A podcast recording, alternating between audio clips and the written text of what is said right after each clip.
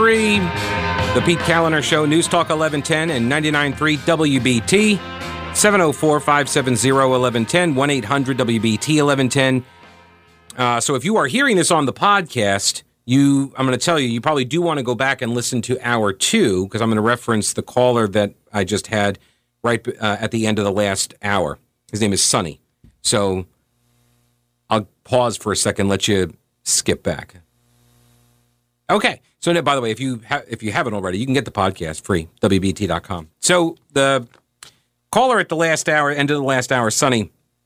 Uh, I I think that, and this is what I said earlier about the definition of work. What works? And so Sonny has an idea of or a definition of what masks working or mandates working means, and it's and the term work is doing a lot of lifting in that sentence, right? Doing a lot of the heavy lifting. It's because if you define working as what preventing a single case, is that working?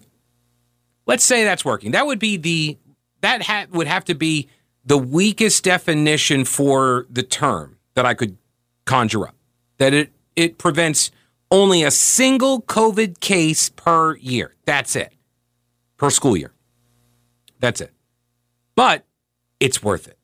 All right. What's the other side of the ledger?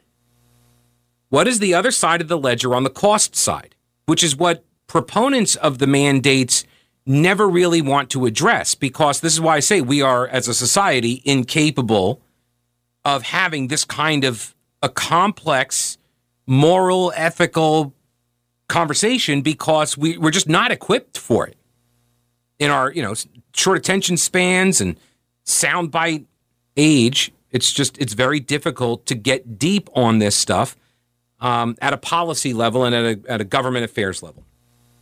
Because what's the other side of the ledger?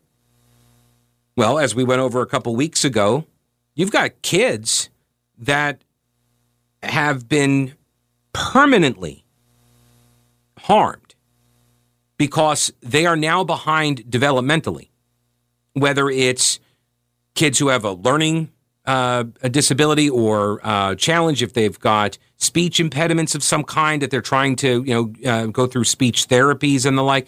There are all of these kids that, and that's not even to mention what the lockdowns did. This is just about the masks. You have kids who are in their formative years, and I'm talking ages, you know, three, four, five. They're learning all sorts of vocabulary and social cues and such, and they need to see people's faces for that to occur. And that's the cost side of the ledger. So if the benefit side of the ledger for masks is that we prevent a single COVID infection, and that's worth it. See what I mean? How many on the other side does it would it not be worth? Let me I'll even do this. Let's say the mask mandate saves one life. That's it. A mask mandate for every single school in America, and it saves a single life. However, on the other side, you're damning everybody under the age of five to permanent learning loss and permanent uh, speech impediments and and uh, expression issues, social learning skills are are are uh, held back. Like all of these negative impacts that we now know we inflicted on those kids, that's the trade off. Is that worth it? See, th- these are the kinds of questions that we would explore in philosophy class back in college. And people who keep searching for, oh, there's a right answer here, and you know, Pete has the right answer, and Pete's going to tell me the right answer. I don't have the right answer on this stuff. I don't. I, I have my answer for it. I think that, again, when you are presented with this kind of complexity, you need some North Stars, you need some principles. You might even need, I don't know, you could call it like some rules. You could call them, well, if they came from someone or something else, you could say they were commandments of some kind, right? Like a rule book that could help us all kind of function with each other. Maybe if we followed that, things might might be a little bit better.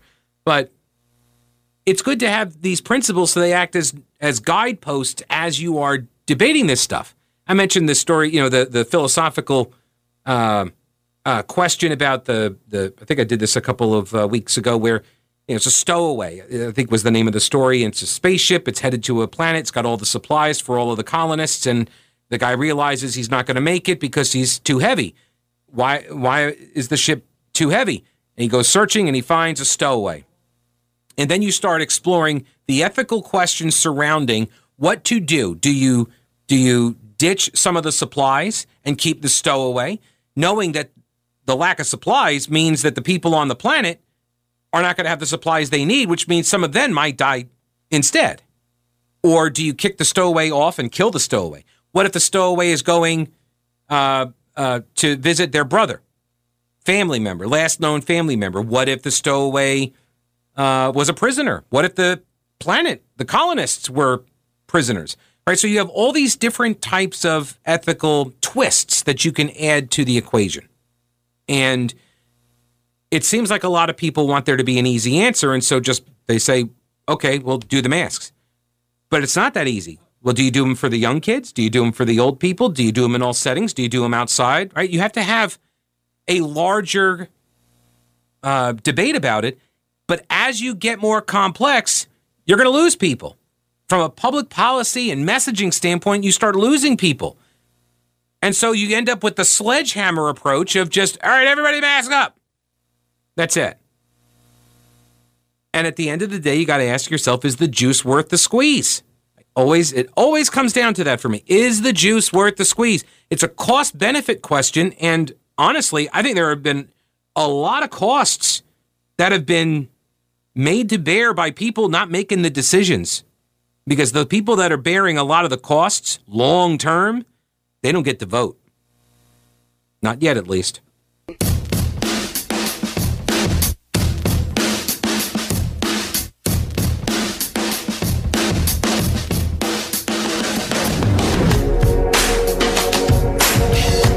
News Talk 1110 and 99.3 WBT.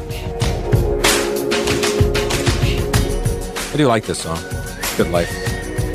All right, uh, 704 570 1110, 1 800 WBT 1110. And we go to Scott. Welcome to the program. Hello, Scott. Hey, hey Pete, thanks. Hey, yeah. I feel, I feel like it may be said earlier, but I feel like we don't say it enough.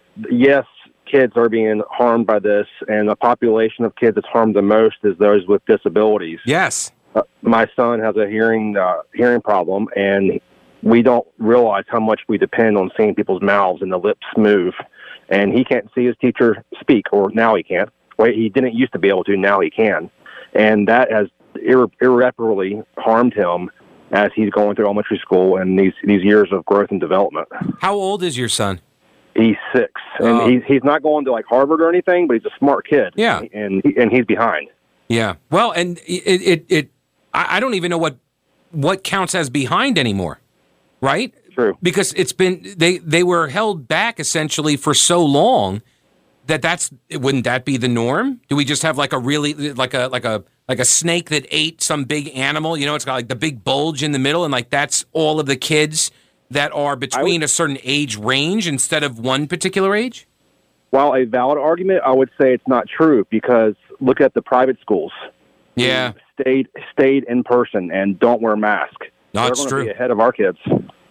yeah. No, that's a good point. I didn't consider that. That's yeah, that's a really good point. And I, I don't like what what happened with the people who were arguing on the other side about the school to prison pipeline that if a kid can't read by age or grade three, if they're behind in math and reading, like these are the benchmarks that we have to to go by because you can trace a straight line basically to prison if they're not doing well enough in these grades and then we just abandoned this. All of a sudden now it's totally fine. I i, I don't I, I don't get it how people can make that trade-off i guess i get it when it's not their it's not their own kids i guess. There's going to be a huge reckoning. yeah. Well uh, best of luck to you and uh, and your uh, your son scott. I hate to hear that but um but you, you know we're all we've all got burdens to bear and so i guess this this is going to be his. Yeah thanks for the call. I, and it, and I don't know what to say to people like that. I I want to be encouraging, and I have no idea, obviously, like the medical medical histories and how they're able to to overcome. And people will overcome. Don't get me wrong, people will find a way, but they are being harmed, and that's never part of the cost benefit analysis at a policy level, at the at the government agency, public policy, elected official level. They sometimes, every now and again, towards the end of the mandates, we heard a little bit of this kind of lip service about, oh, I know people are being harmed, but we have to save some lives. But this study that just came out now, comparing mandatory masked schools and the optional masked schools, if you take a school of 500 kids, the mandatory masking policy possibly prevented one COVID case per month. That was the benefit. What were the costs? Let me jump over here to John. Hello, John. Welcome to the program. How are you? How you doing, Pete? Hey, I'm good. What's Listen up? To you all the time. Thank you. Uh, you got a guy, Sonny, who called into you. Yeah. The next time somebody like that calls in and he throws that seatbelt mandate up at you, you know, agree with him about the kids wearing, you know, the masks in school, and then ask them why there's no seatbelts on school buses. Great point. Great point, John. I wish you, I, w- I wish I had thought of it. It, uh, it it's fair, but this is I I find a lot of people if you try to get to and I did it with Sonny and I do it with others is get to your your premise, right? Make your assertion, ask the question, do it quickly, be assertive in it so we know where we stand. And I may agree with a point that but that we never would have gotten to if he persisted in the in the trapping questions. That's what I felt like. That he was trying to navigate me towards some sort of a conclusion so he could say, aha, you know, it's sort of the interrogator approach. But Oh, I, yeah, seatbelt, seatbelts on schools, man. If it saves just one life. That's right. Yeah. Why aren't there? I appreciate the call, John. Yeah, eh, because if you take that narrative or the the argument, if it saves just one life, you can justify truly awful things. Because life is about risk reward, risk assessment, trade offs, and we make, the, for example, every single vehicle you should have to drive not just with a seatbelt, but with harnesses and the Hans device, and the whole car should fill up with that foam, like, and what was it, Time Cop? And no car should go faster than 35 miles an hour. All sorts of things like that if we are going for safetyism as our primary principle, but we don't. There's a balance, and we are all free to choose that balance. All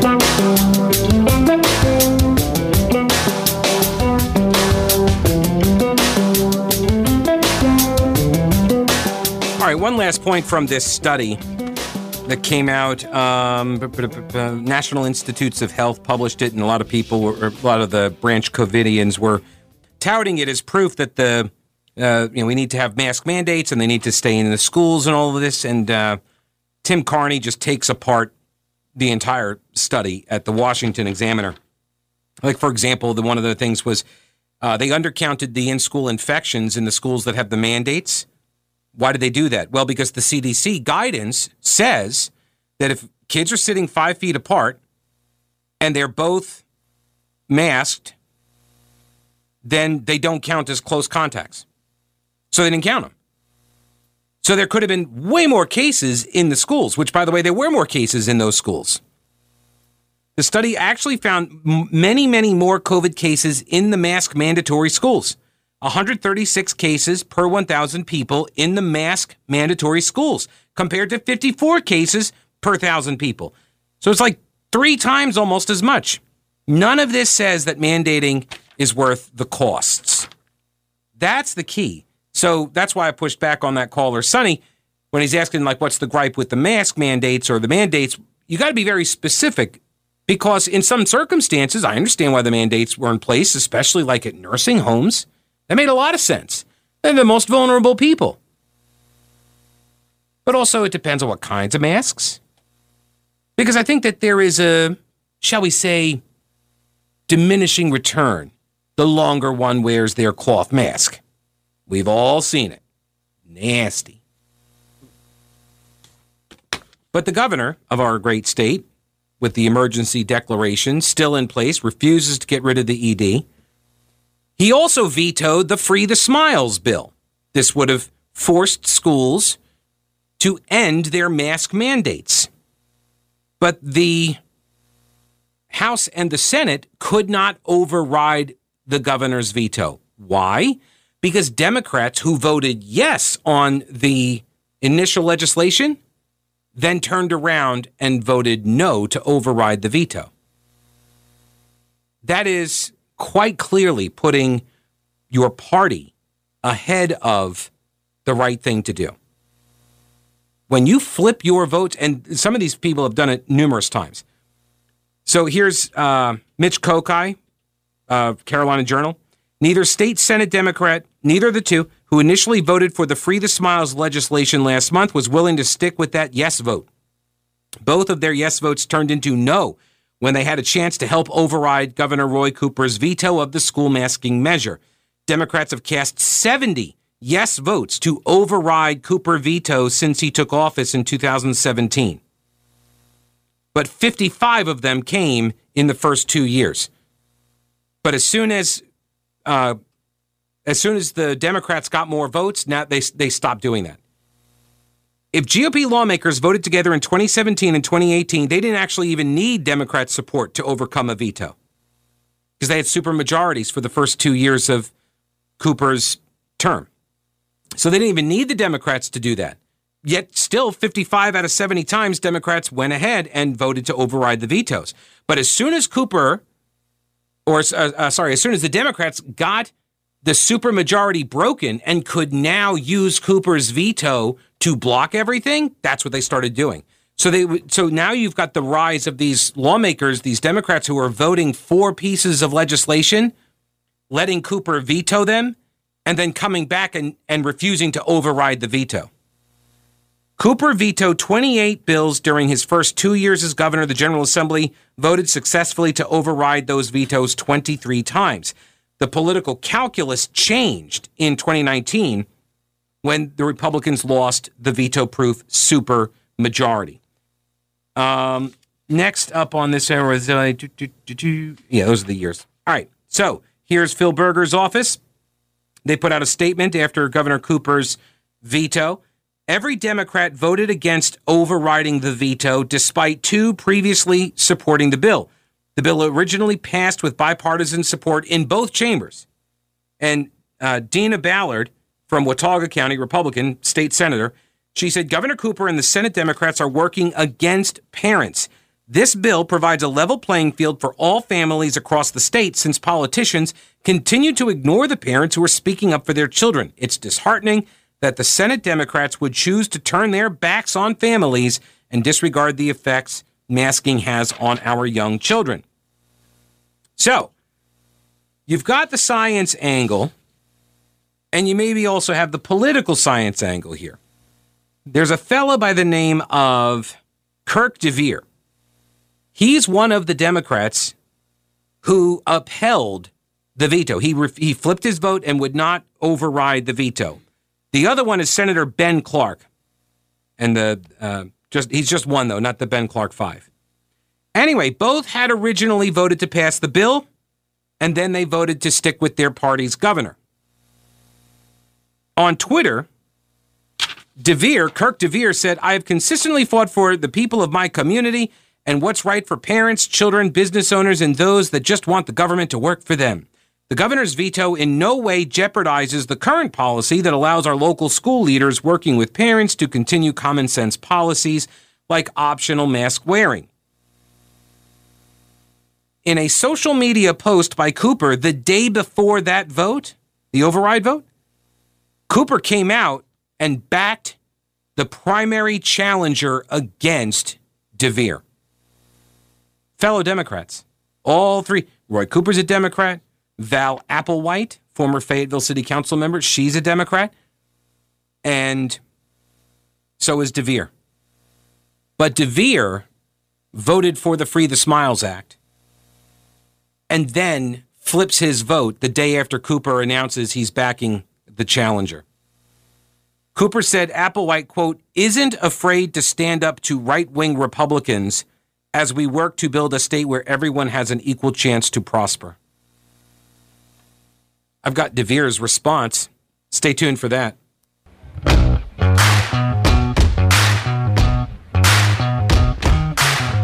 News Talk 1110 99.3 WBT, the Pete Kaliner Show. I'm the Pete of said show.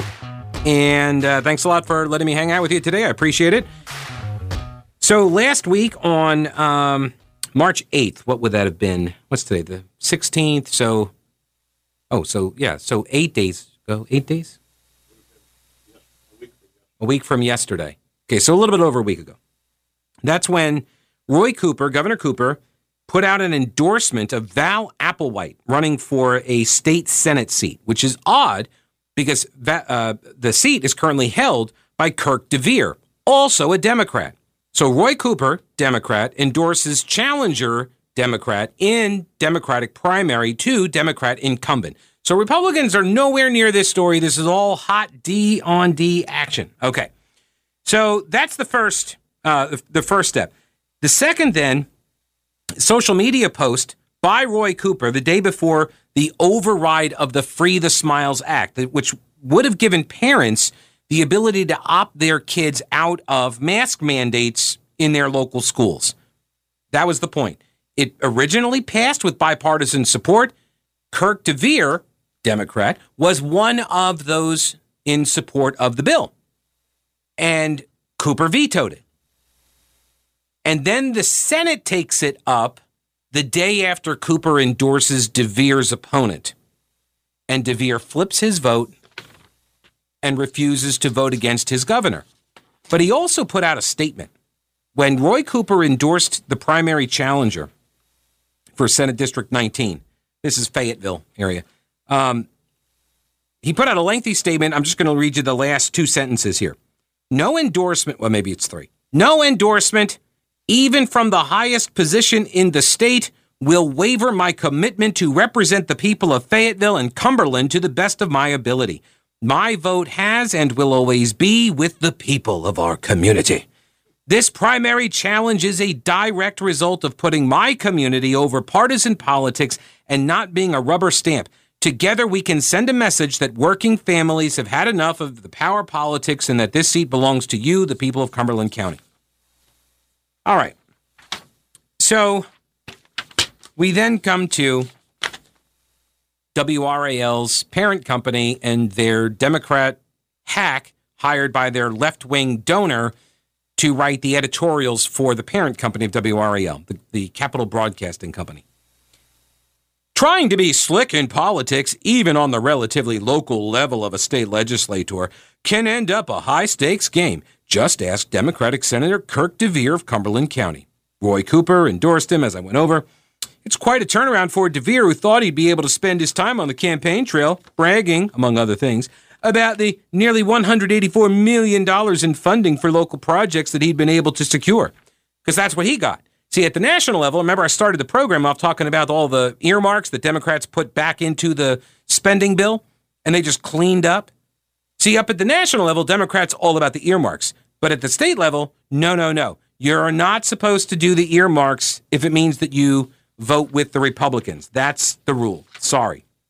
Um, but getting that money may turn out to have been uh, not to have been worth the price.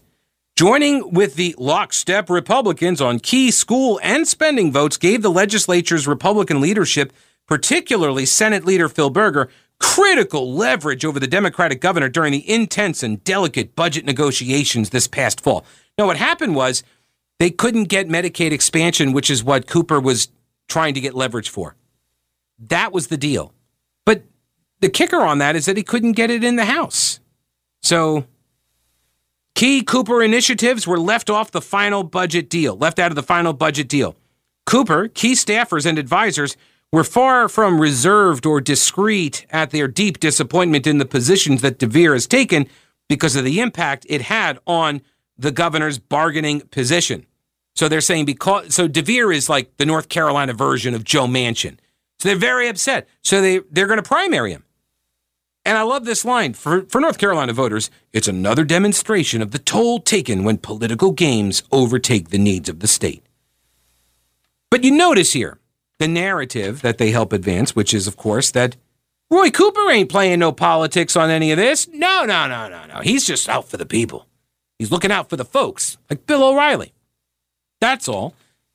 No, no, it's just deViere. See, deViere working with the Republicans in a bipartisan fashion to help people of his district. Those are political games, don't you see? Those are the political games that we should all be critical of. How dare you deliver $184 million worth of projects to your district? How dare you? So, I mean, at the national level, it's perfectly okay, and we expect that sort of thing. But at the state level, completely out of bounds. Um, there was another story here on. I think I already packed it away because I had to do the studio handoff. So I think I already packed it up in my bag. Um, but I remember the details because when you read the stories two times before you do it on the air, you kind of remember them. So there was another state lawmaker who just let loose on Cooper over this as well. He's a, he's another Democrat. Billy something or other, I forget his name. Anyway, he lets loose on Cooper saying, stay the heck out of this, out of these primaries. You should not be primarying fellow Democrats. Now, remember, uh, sorry, I forgot to point this out. And I always try to make a point to point these things out at the very beginning, which is it's never a uh, civil war when it occurs inside of the Democratic Party. It's only a civil war inside the Republican Party. It's a key piece of information. That's one of the rules of journalisming. I don't know why this rule came about, but it's only called a civil war when it's inside the GOP. Anyway, this is not a civil war. This could be Dems in disarray. I know they don't like that term, uh, but you've got lawmakers now that are hacked off at Roy Cooper for like going out and getting a primary challenger and funding her against an incumbent Democratic state lawmaker. But this is what we've known this for years. Roy Cooper's been doing this for years. He did it against his own party on HB2 as well. It's why I say the guy is a machine politician. He will sacrifice you, the citizens, other lawmakers, if it advances his political agenda or his power. He's done it for years. We've been telling people this all, for years, and now it's all of a sudden like, oh my gosh, I can't believe he did that. Brett Winterble coming up next. Stay tuned. News Talk 1110, 99.3 WBT. Don't break anything while I'm gone.